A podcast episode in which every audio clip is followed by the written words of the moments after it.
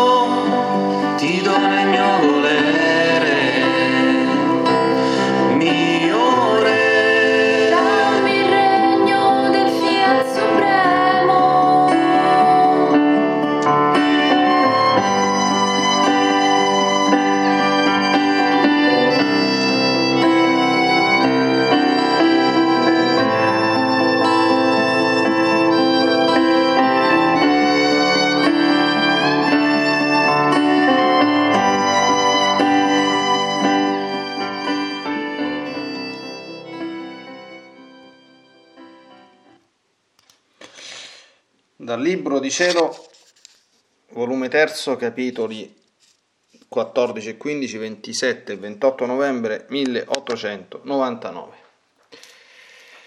Questa mattina il mio caro Gesù non veniva. Dopo molti stenti l'ho visto appena ed io lamentandomi con lui della sua tardanza gli ho detto Signore benedetto, come così tardi? Vi siete forse dimenticato che non posso stare senza di voi? Ho forse perduto la vostra grazia che non ci venite? E lui, interrompendo il mio dire lamentevole, mi ha detto, Figlia mia, sai tu che cosa fa la mia grazia? La mia grazia rende felice l'anima dei beati comprensori e rende felice l'anima dei viatori con questa sola differenza, che i comprensori beandosi e deliziandosi, e i viatori lavorando e mettendola a traffico. Sicché chi possiede la grazia ritiene in se stessa il paradiso, perché la grazia non è altro che possedere me stesso, ed essendo io solo l'oggetto incantevole che incanta tutto il paradiso, che forma tutti i contenti dei beati, L'anima, possedendo la grazia, dovunque si trova, possiede il suo paradiso. il mio diletto Gesù è venuto con tutta affabilità. Mi pareva come un intimo amico che fa tante cerimonie all'altro amico per attestargli il suo amore. Le prime parole che mi ha detto sono state Diletta mia, se tu sapessi quanto ti amo. Mi sento tirato grandemente ad amarti. Gli stessi miei indugi nel venire mi sforzano e sono nuove cause di farmi venire a colmarti di nuove grazie e carismi celesti. Se tu potessi comprendere quanto ti amo, il tuo amore paragonato col mio, appena lo scorgeresti. Ed io, mio dolce Gesù, è vero ciò che dite, ma anche io sento che vi amo assai e voi dite che il mio amore paragonato al vostro appena si scorge. Questo è perché il vostro potere è senza limiti ed il mio è limitato e pertanto posso fare per quanto da voi stesso mi viene dato. È tanto vero ciò che quando mi viene la volontà di più soffrire per maggiormente attestarvi il mio amore, se voi non me le concedete le pene non sta in mio potere il soffrire, sono costretta a rassegnarmi anche in questo, ed essere quell'essere inutile che da me sono stata sempre. Invece a voi stava in vostro potere lo stesso patire, ed in qualunque modo volete manifestarmi il vostro amore, già lo potete fare. Diletto mio, datemi a me il potere, e poi vi farò vedere quanto so fare per amore vostro, perché quella misura che mi date, quella stessa misura vi darò. Lui ascoltava con sommo piacere il mio dire spropositato, e quasi, volendomi mettere a prova, mi ha trasportato fuori di me stessa, vicino ad un luogo profondo, pieno di fuoco liquido e tenebroso. Metteva orrore e spavento sul solo vederlo. Gesù mi ha detto, qui è purgatorio, e molte anime si sono ammassate in questo fuoco. Andrai tu in questo luogo a soffrire per liberare quelle anime che piacciono a me, e questo lo farai per amore mio. Io subito, sebbene un po' tremando, gli ho detto, tutto per amore vostro sono pronto. Ma ci dovete venire voi insieme, altrimenti se mi lasciate non vi fate più trovare, e poi mi fate piangere per bene. E lui, ma se vengo io insieme, quale sarebbe il tuo purgatorio?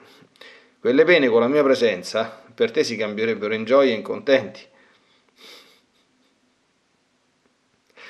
Ed io, solo non ci voglio andare, e poi mentre andremo in quel fuoco, voi vi starete dietro le mie spalle, così non vi vedo e verrò a soffrire. Così sono andata in quel luogo ripieno di dense tenebre, e lui che mi seguiva da dietro.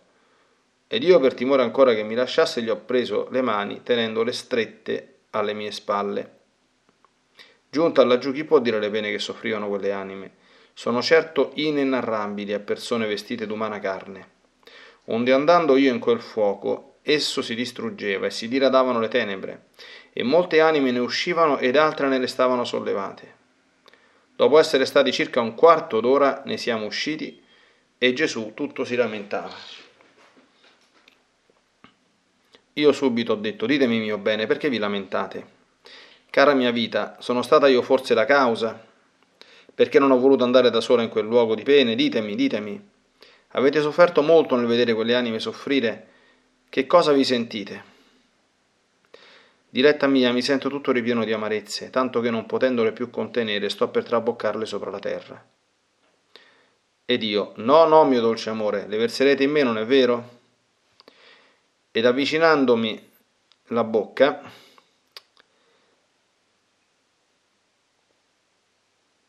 ha versato un liquido amarissimo in tanta abbondanza che non potevo contenerlo, e pregavo lui stesso che mi desse la forza a sostenerlo, altrimenti ciò che non avevo fatto fare al nostro Signore l'avrei fatto io, cioè versarlo sopra la terra, e questo mi rincresceva molto a farlo. Pare però che mi ha dato la forza, sebbene erano tante le sofferenze che mi sentivo venire meno. Ma Gesù, prendendomi fra le sue braccia, mi sosteneva e mi diceva, per te bisogna cedere per forza, ti rendi tanto importuna che mi sento quasi necessitato a contentarti.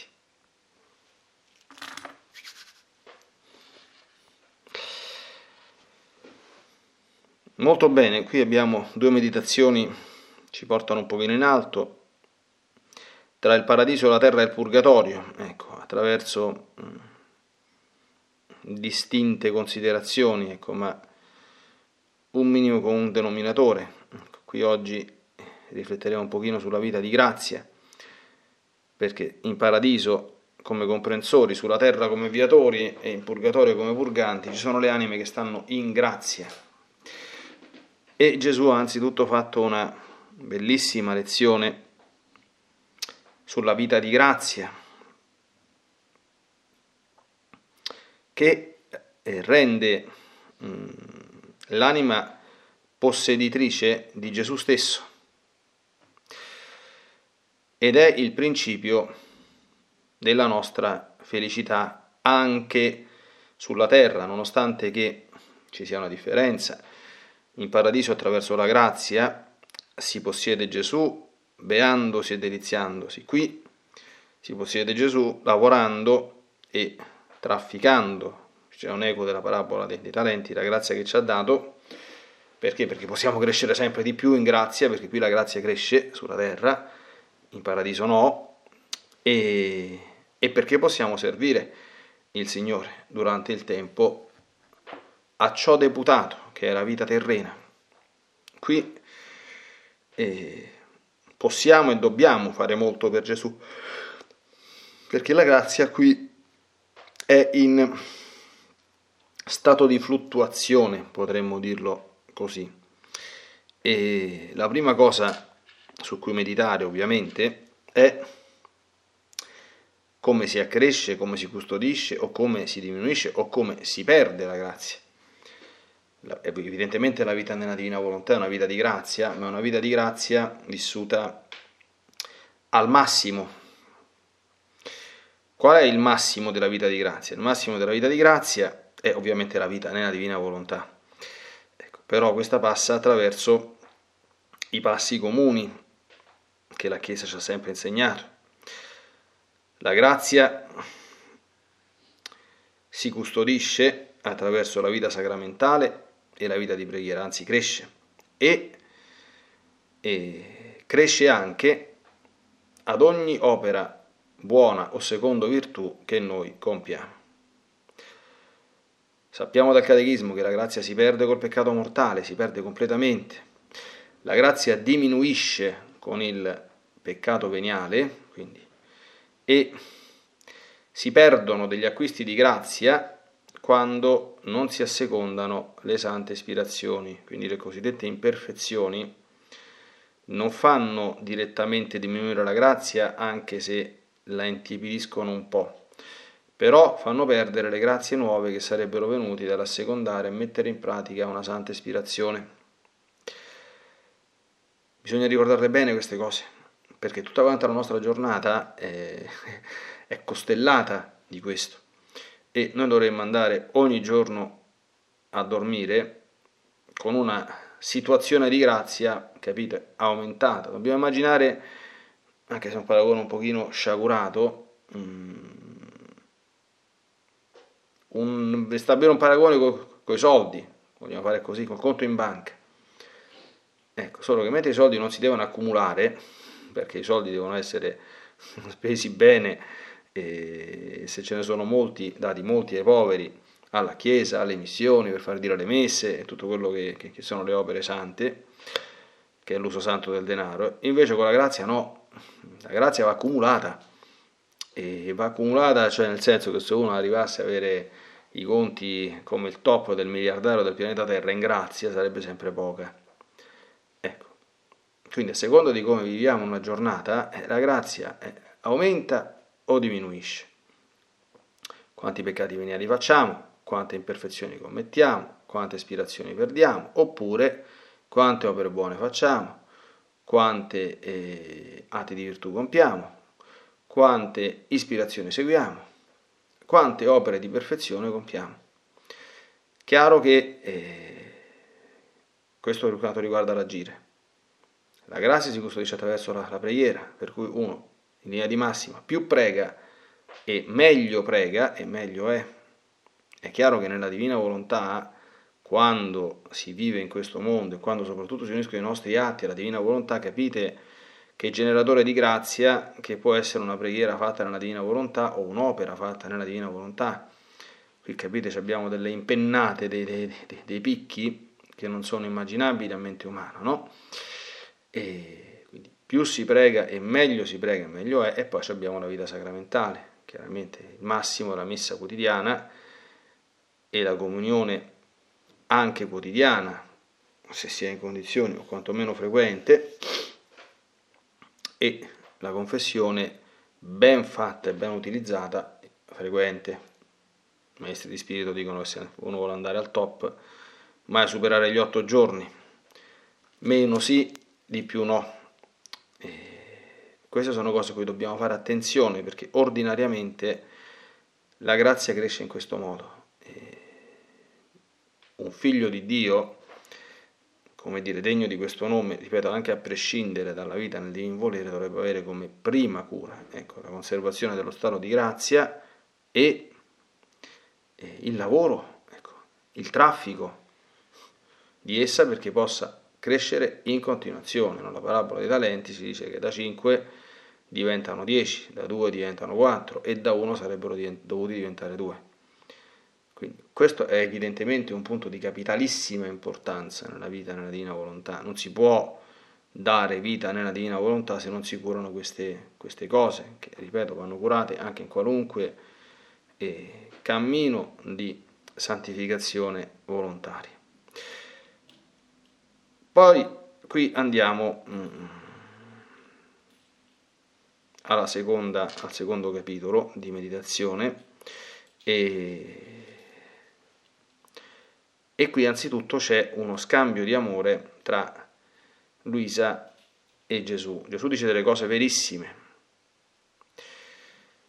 Se tu potessi comprendere quanto ti amo, il tuo amore paragonato col mio, appena lo scorgeresti. Ora noi dobbiamo pensare che queste anime che sono state grandemente privilegiate eh, dalla grazia, l'amore che vivono e che sentono è davvero grande non sono loro come noi aridi, freddi, tiepidi, ecco, che facciamo tanta fatica ad accenderci di un minimo amore di amore, di un minimo di amore a Gesù alla Madonna, no? Queste anime sono delle fornaci ardenti, capite, che, che bruciano, ecco. Diceva Santa Caterina, Santa, Santa Teresa di Gesù Bambino, un cuore bruciato dall'amore. Eh. San Filippo Neri, io, eh, basta andare a Roma e chiedere ai padri che, che tirino fuori le, le, reliquie, gli prendeva veramente fuoco il cuore, aveva le camicie bruciate, c'era un cerchio eh, di stoffa bruciata con l'alone nero all'altezza del cuore. Capite? Quando morì eh, gli trovarono delle costole del cuore spostate ecco, per la veemenza dell'amore di quel cuore infiammato. Insomma, questo è comune nelle anime che vivono un rapporto eh, straordinario con, con Gesù, no? E quindi è un amore grande. E Gesù però dice, attenzione, a paragone con il mio è zero. E, ed è bello questo qui, no? Quindi mh, mm, anche tutto quello che poi si vede, no? L'amore si vede dalla capacità di soffrire per la persona amata, no? E quindi quel tasso d'amore rende capace di molto offrirsi e molto donarsi. Ecco.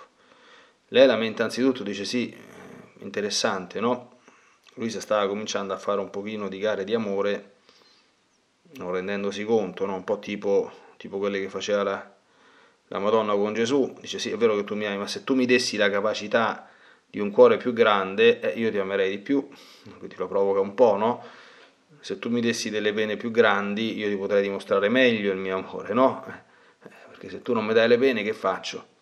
Ecco, mm, a questi livelli, insomma, quando un'anima vive queste robe qui, no? che poi lo vediamo, insomma, eh, la bocca di Gesù si poggia sulla sua e gli mm, versa nella bocca quel liquido amarissimo, questo è un fatto molto molto comune, lo si trova tante volte negli, negli scritti, eh, lei dice che gli faceva una tale sofferenza interiore che eh, se Gesù non l'aiutava veramente dopo sarebbe stata lei a, a riversarlo sul mondo perché non poteva contenerlo. Quindi quando si vive in queste cose, le nostre povere penitenze comuni, quindi una piccola mortificazione oppure un digiuno, fanno ridere insomma in confronto a queste, a queste cose, no? Quindi eh, così si, si comprende perché Luisa dice se tu non mi, non mi dai qualche sofferenza degna di questo nome, che faccio?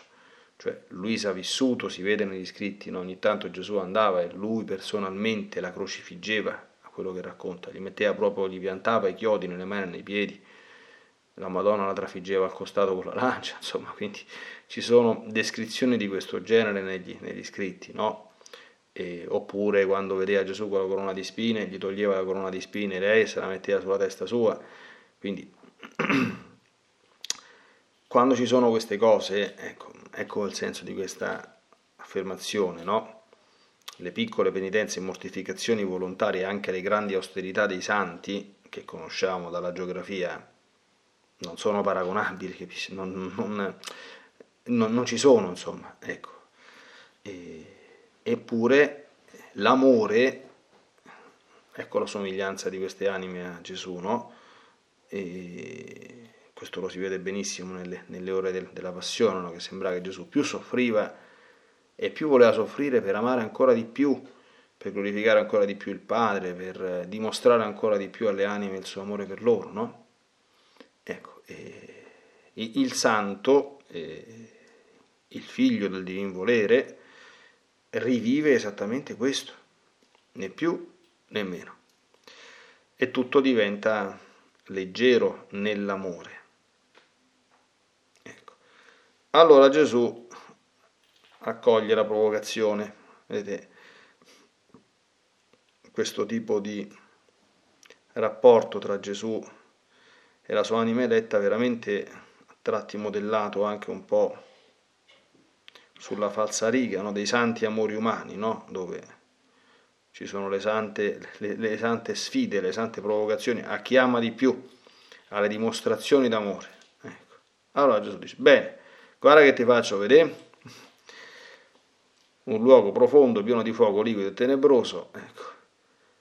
vai lì così saranno liberate un po' di anime che piacciono a me e lo farei per amore mio.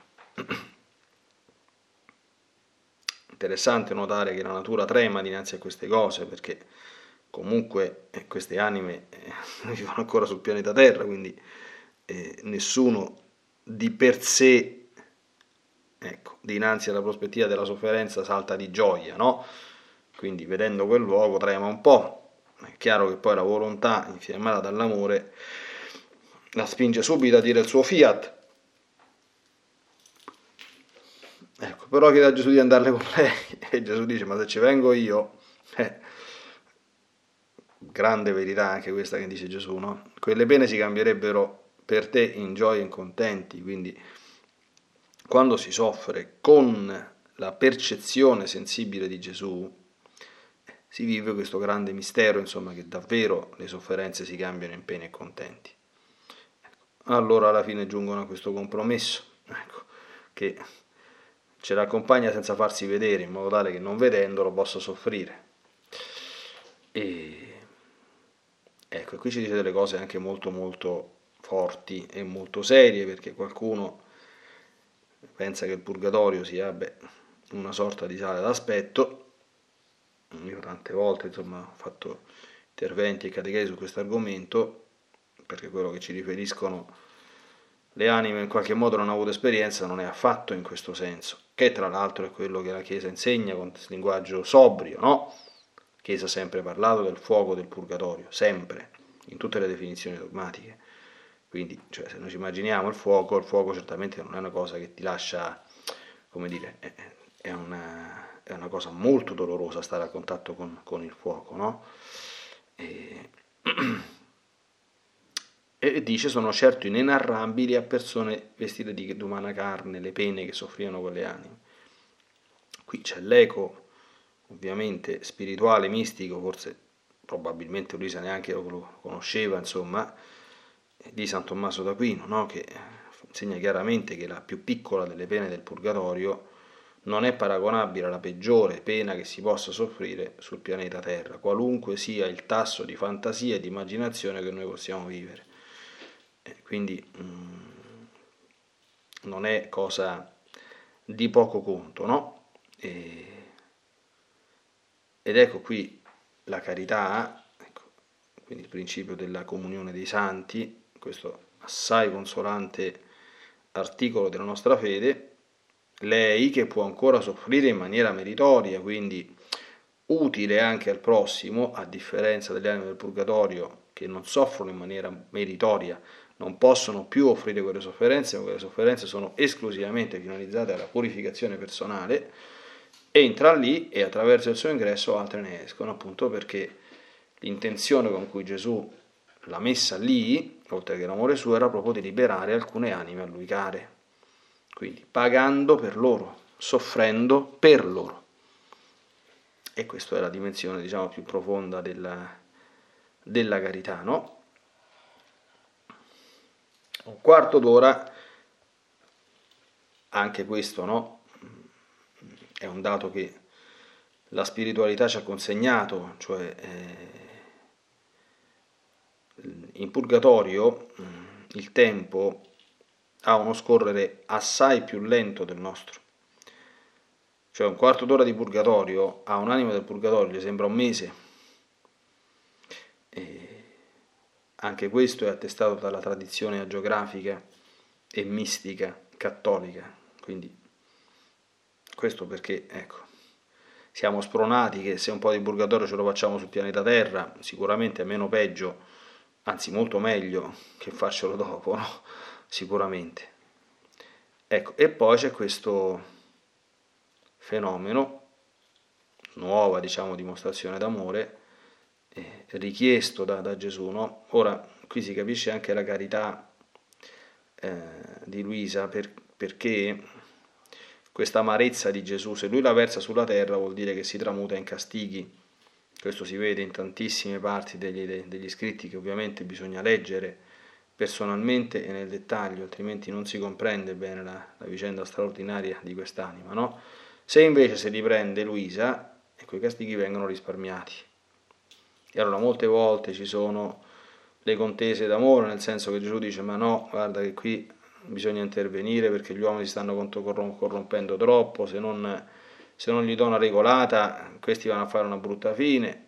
E lui si dice no, ci penso io, eh, sì ho capito, sarà pure necessario, ma poi ti ricordi Gesù quanto soffri quando vedi gli uomini soffrire, quindi lascia che soffra io e a loro lasciali perdere, insomma usa sempre la misericordia e la, e la dolcezza. E molte volte Luisa prevale su questo.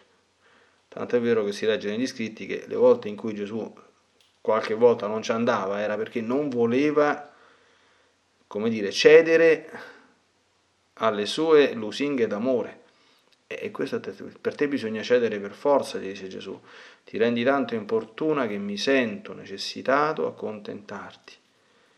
Questo è un altro grande mistero, ma anche un'altra grandissima verità quando si diventa amici di Gesù, e qui amici innamorati di, di, di Gesù, quando si entra in quest'ottica, come dire, si ha il potere di ottenere delle grazie dal, dal Signore. No? Adesso capiamo perché la Madonna è la piena di grazia e non solo la mediatrice e la ottenitrice di tutte le grazie, perché cioè, se un'anima certamente eletta come quella di Luisa, ma comunque che condivide la sorte dei figli di Adamo, pur avendo avuto un'altissima missione, ha questo potere, quindi di eh, fermare la divina giustizia e spesso e volentieri, immaginiamo insomma quale potere possa avere la Madonna, la, la Divina Maria su Gesù che è così tanto amato, no? Quindi mh, mm, indirettamente anche la, la, meditazione, la lettura di questi scritti ci fa anche comprendere eh, diverse mh, verità di fede che la Chiesa ha sempre insegnato e che la sana tradizione geografica cattolica, negli scritti, gli insegnamenti dei maestri di spirito e dei dottori ci hanno mh, sottoposto all'attenzione, no? la Madonna è stata chiamata l'Onnipotente per grazie. Ecco. Quindi mh,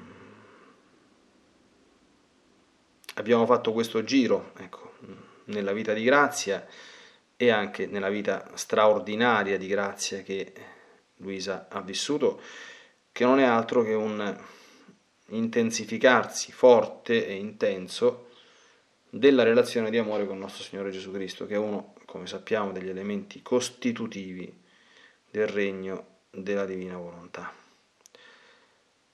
Ecco, e in esso, eh, fermo restando che la prima cura che dobbiamo avere è appunto, ricordiamolo, la custodia e la crescita ordinaria della grazia che già ci porterebbe molto molto lontano se fosse ben curata, anche qui durante la meditazione bisogna fare un buon esame di coscienza su come noi curiamo la crescita ordinaria della vita di grazia e come per esempio ci accostiamo ai sacramenti, insomma come prepariamo la confessione, come celebriamo la confessione, come ci prepariamo la comunione, come ringraziamo la comunione, eh, come è la nostra preghiera, se preghiamo con l'orologio, se preghiamo di fretta, se preghiamo con la testa per aria, se preghiamo eh, auspicando che la preghiera finisca il più presto possibile perché tanto mi pesa, oppure se dedichiamo tempo, certamente nei limiti delle nostre possibilità, no? eh, calma a questo, no?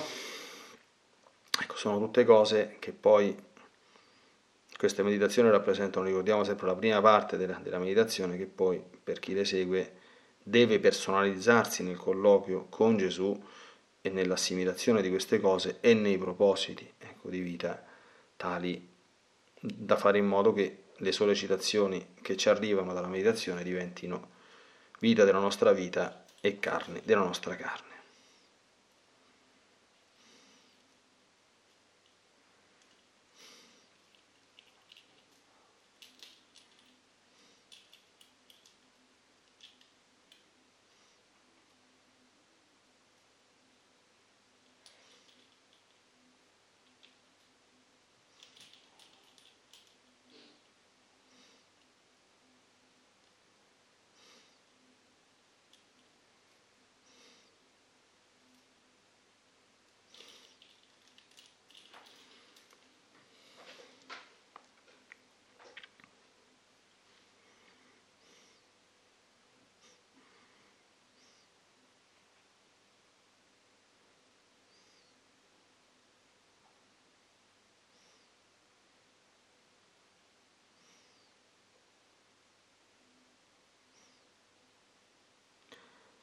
Ave o piena di grazia, così ti saluto l'angelo, o nostra Divina Maria. Tu sulla terra i sacramenti non li avevi, ecco, ma avevi la tua immensa ecco, preghiera e il tuo essere fusa ininterrottamente con la divina volontà, per cui non c'era pensiero o atto che non fosse infinitamente meritorio ecco, dinanzi a Dio, quindi sappiamo ampiamente dai maestri di spirito che è più facile contare gocce del mare e granelli di sabbia in tutto il pianeta Terra che le tue grazie, che da sola ecco, fanno più di quelle di tutti gli angeli santi messi insieme, quindi ci si perde in un abisso insondabile guardando te. Ecco. Quindi la tua vicenda ci fa comprendere, cioè tu sei la creatura che è arrivata al alla saturazione massima ecco, di come la grazia possa essere presente in un, essere, in un ente creato. Nessuno ecco, può giungere a, ai tuoi livelli perché tu sei andata al top e al massimo assoluto, ecco, che ci fa comprendere però anche quanto è grande la nostra capacità e la capacità, come dire, dell'anima in quanto tale, certo la tua era purissima perché immune da, dalla colpa d'origine, però grande è la vita di grazia che potremmo avere. E tutto sta a deciderci seriamente a fare della vita di grazia il fondamento, il cuore, il fine assolutamente primario della nostra esistenza. In questo ti preghiamo di aiutarci, col tuo esempio e anche con la tua intercessione, ecco, sollecitando il nostro cuore, come sempre maternamente fai, a tutto investire nella vita di grazia, sapendo che con essa ci vengono tutti i beni, da essa dipende la nostra felicità non solo eterna ma anche terrena e la nostra amicizia e intimità con te e con Gesù. Nella divina volontà, nel nome del Padre, del Figlio e dello Spirito Santo. Amen. Ti benedico per aiutarti, ti benedico per difenderti, ti benedico per consolarti, ti benedico per liberarti da ogni male, ti benedico per perdonarti, ti benedico per farti santo, ti benedico dunque nella divina volontà, nel nome del Padre, del Figlio e dello Spirito Santo. Amen. Fiat Ave Maria. With the Lucky Land slots, you can get lucky just about anywhere. This is your captain speaking. Uh, we've got clear runway and the weather's fine, but we're just going to circle up here a while and uh, get lucky. No, no, nothing like that. It's just these cash prizes add up quick. So I suggest you sit back, keep your tray table upright, and start getting lucky. Play for free at LuckyLandSlots.com. Are you feeling lucky? No purchase necessary. Void where prohibited by law. 18 plus terms and conditions apply. See website for details.